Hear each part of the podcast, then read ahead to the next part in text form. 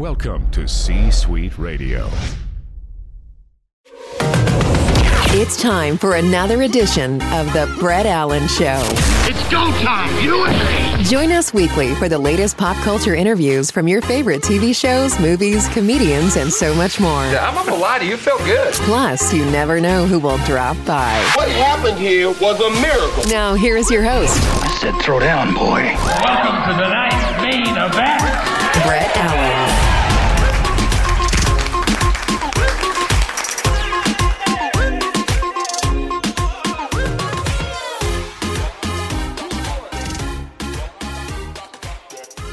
Brett Allan with The Brett Allan Show, chatting with the wonderfully talented cast and director of this film, The Shift, Chris, Brock, Neal. Thank you for your time. It's a pleasure to meet all of you. Thanks for having us, as Brett. well, Brett. Thank you. Brett. Yes. Well, I have to say, we'll start with you, Neal. This is a great film. Now, I've watched lots of interviews with you before, and you're very particular at this stage about your projects and what you find interesting and what you choose to do. I would love to know what your process was for this film in particular, and what was it, maybe one or two things that interested you as a storyteller and made you decide you wanted to commit your time to it. Well, you know, if possible, and it's not always possible, I love to be able to be part of stories that push the agenda that my wife Ruvé and I truly believe in, and that is to give glory to God in all of our projects. Yes. It doesn't have to be shoveled down people's throats. It can be lightly in the backdrop. We've done some westerns that do that. We've done some action films. There's one action film I did called Boon that that I wrote and, and produced with Ruvé and starred in. Um, he's a hitman that finds his calling uh, through God, and that's a a concept that hasn't been done too often, but it was a hit. And I thought, oh, we're doing something here that's kind of interesting, and people are gravitating towards it. So when they said we got this this great faith based based film that's sci-fi, it's action, it's a love story, I'm like, oh, let me read the script. And I read the script and I was like, this is a fantastic script, but I can't play this character. This this character is just I can't play the devil. And then I spoke with my wife Ruvé, and she read the script and she's like, Well, look, you're an awesome, maybe the best villain in Hollywood. Yes. You have a fantastic relationship with God. You have to do this because there's a reason why they asked you to do this. Not exactly sure what it is, but there's a reason for it. Uh, and so she also said that you can infuse a humanity in, into playing Lucifer that I don't think any non-believer could ever do. And that kind of hit me. And that's what I tried to do. I tried to infuse that into playing this character that everyone thinks would be the stereotypical devil. I did, I would want had no part of that. I wanted to make him as human and caring. You know, like when I talk about when the waitress is taken off and she's going to be shifted and she's going to probably end up in a psych ward. Well, you see my character genuinely care. Like, oh, I, I don't know. Okay, but that's your choice. But this is this is not the right thing. But okay, boom. And what happens thereafter? And then the audience sees it. And then by the end of the film, although you see me getting so on Kevin, is why won't you pay allegiance to me? Why do you want to give it to him so much? And then he shows me why. And you see on my face, I wish I had the belief that Kevin had because I had it once, but I lost it along the way. And that's something that we all do. We all lose our faith along the way at some, sometimes. I lost my faith years ago and I, I, I was fired from the show and I couldn't work for two years and I didn't make any money and I lost my house, my cars, my everything. And uh, I remember saying to God, why have you forgotten about me? And as soon as it came out of my mouth, I just started crying and realized how selfish I'd become.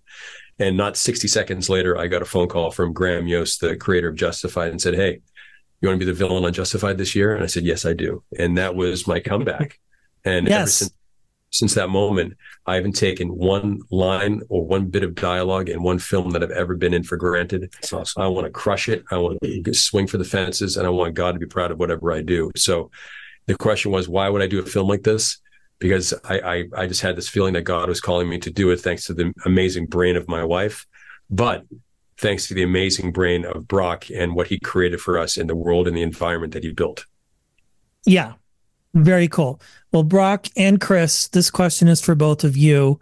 As we are coming towards the end of our time here. These are so fun. They just go so fast. I, I it's like I want to embrace the moment for sure. But this is for both of you. You both have done a lot of great projects. Uh, Chris, we'll start with you and then we'll move to Brock. If there was one message, I mean, this is obviously an important story. We're talking about very specific things. What would be one thing you want the audience to take away from, if anything, uh, as a message, uh, as an overarching thing from the story? We'll go with you, Chris, and then we'll wrap with Brock. Sure. Just that it's never too late. Um, that you can be broken and feel totally unworthy and and go through extraordinary trials and tribulations but that there is a loving God who created the universe and who wants to be in personal relationship with you. And to be aware that there's also a devil who wants to be in relationship with you. And you have to make a choice. What story are you going to believe? Is it the story of your unworthiness or is it the story of your redemption? Is it the story that love ultimately can can help you find your way home? Um, I read the script. I was blown away by it and it was an honor to play this part. Yeah. Uh, for me, you know, I love movies that when you ask 10 different people, what do they mean and what are they trying to say, you get 10 different answers. Those yeah. are my favorite kinds of movies. And my hope is that this is among those movies, that there are conversations that happen after seeing this movie. And from the early screenings we've had, it seems that's, that's what's happening. Neal's had that experience with his own family. Um, but if there is if there is one thing that I can point to that uh, that I take away, and that I'm sure, I hope others can too, it's that there is hope. There's hope within whatever dark circumstance you may find yourself in, whether it's of your own making or or something that's been thrust upon you. There is a hope to be had. There is light available to you. There is beauty. There is goodness available to you, even in this world, even in the dire circumstances we sometimes find ourselves in. Uh, there is something worth hanging on to. For me, that's faith. For me, that's that's that's the love that I've experienced in my life. Um, and I think I think this movie has something to say about that. Yes, well, as a believer, I'm on board with this film 100%. When the opportunity came to talk to all of you, I was like, absolutely. I think we need more films like this that are quality, competitive with the industry, but yet aren't not that there's anything wrong with some mindless entertainment because you both, mm-hmm. Neal, Chris, you, have made some really great movies, but I mean, uh, yeah, we, are all about popular. You just say it out loud, Brad. It's okay. well, I'll, I'll, I'll tell a quick story, Neal. We met years ago. From you were on a plane from Albuquerque to LA, and then we shared the same flight back from LA to Albuquerque, and you took pictures with everybody. You shared your faith, and uh, I know the show you're working or talking about because I was the PA on it at the time. So, um, congratulations. This is very cool. I'm excited. Uh, you all have done great work, and I really can't wait for people to watch this, uh, The Shift. And uh, thank you all for your time. It's been a blessing chatting with you. more people go out to watch this film sends a message to Hollywood. Yes. I'm tired of the dark films that they put out there, and I'm guilty, Chris. We're all guilty of it. But if we can have an opportunity to make more films like this through Angel Studios, the only way to keep this going is to support it. So go out this weekend, see the film, buy tickets, buy tickets with friends, buy tickets for people who can't afford tickets on the website. And by doing so, by getting the numbers up, Hollywood has to pay attention to make films that the whole family can go and see. Talk about dark subject matter, but at the end, there's light instead of darkness. And that's the angel way. And let's keep it cooking. And, it all depends on how many people go out this weekend and support this film. So please yeah. go and support it. The math is, yeah. it is simple. It's the bigger the box office, the more movies like this will get made. Mm-hmm. Absolutely. Yeah. Thank you all for your time. Thanks, Brett. Thank you, Brett. Bye, Brett. Thank you. Thanks for listening and being a part of today's conversation. Thank you. If you enjoyed today's episode, please consider sharing it with a friend. It's absolutely free. Omega proportions. The views and opinions of our guests do not necessarily reflect those of the host. And remember, we care.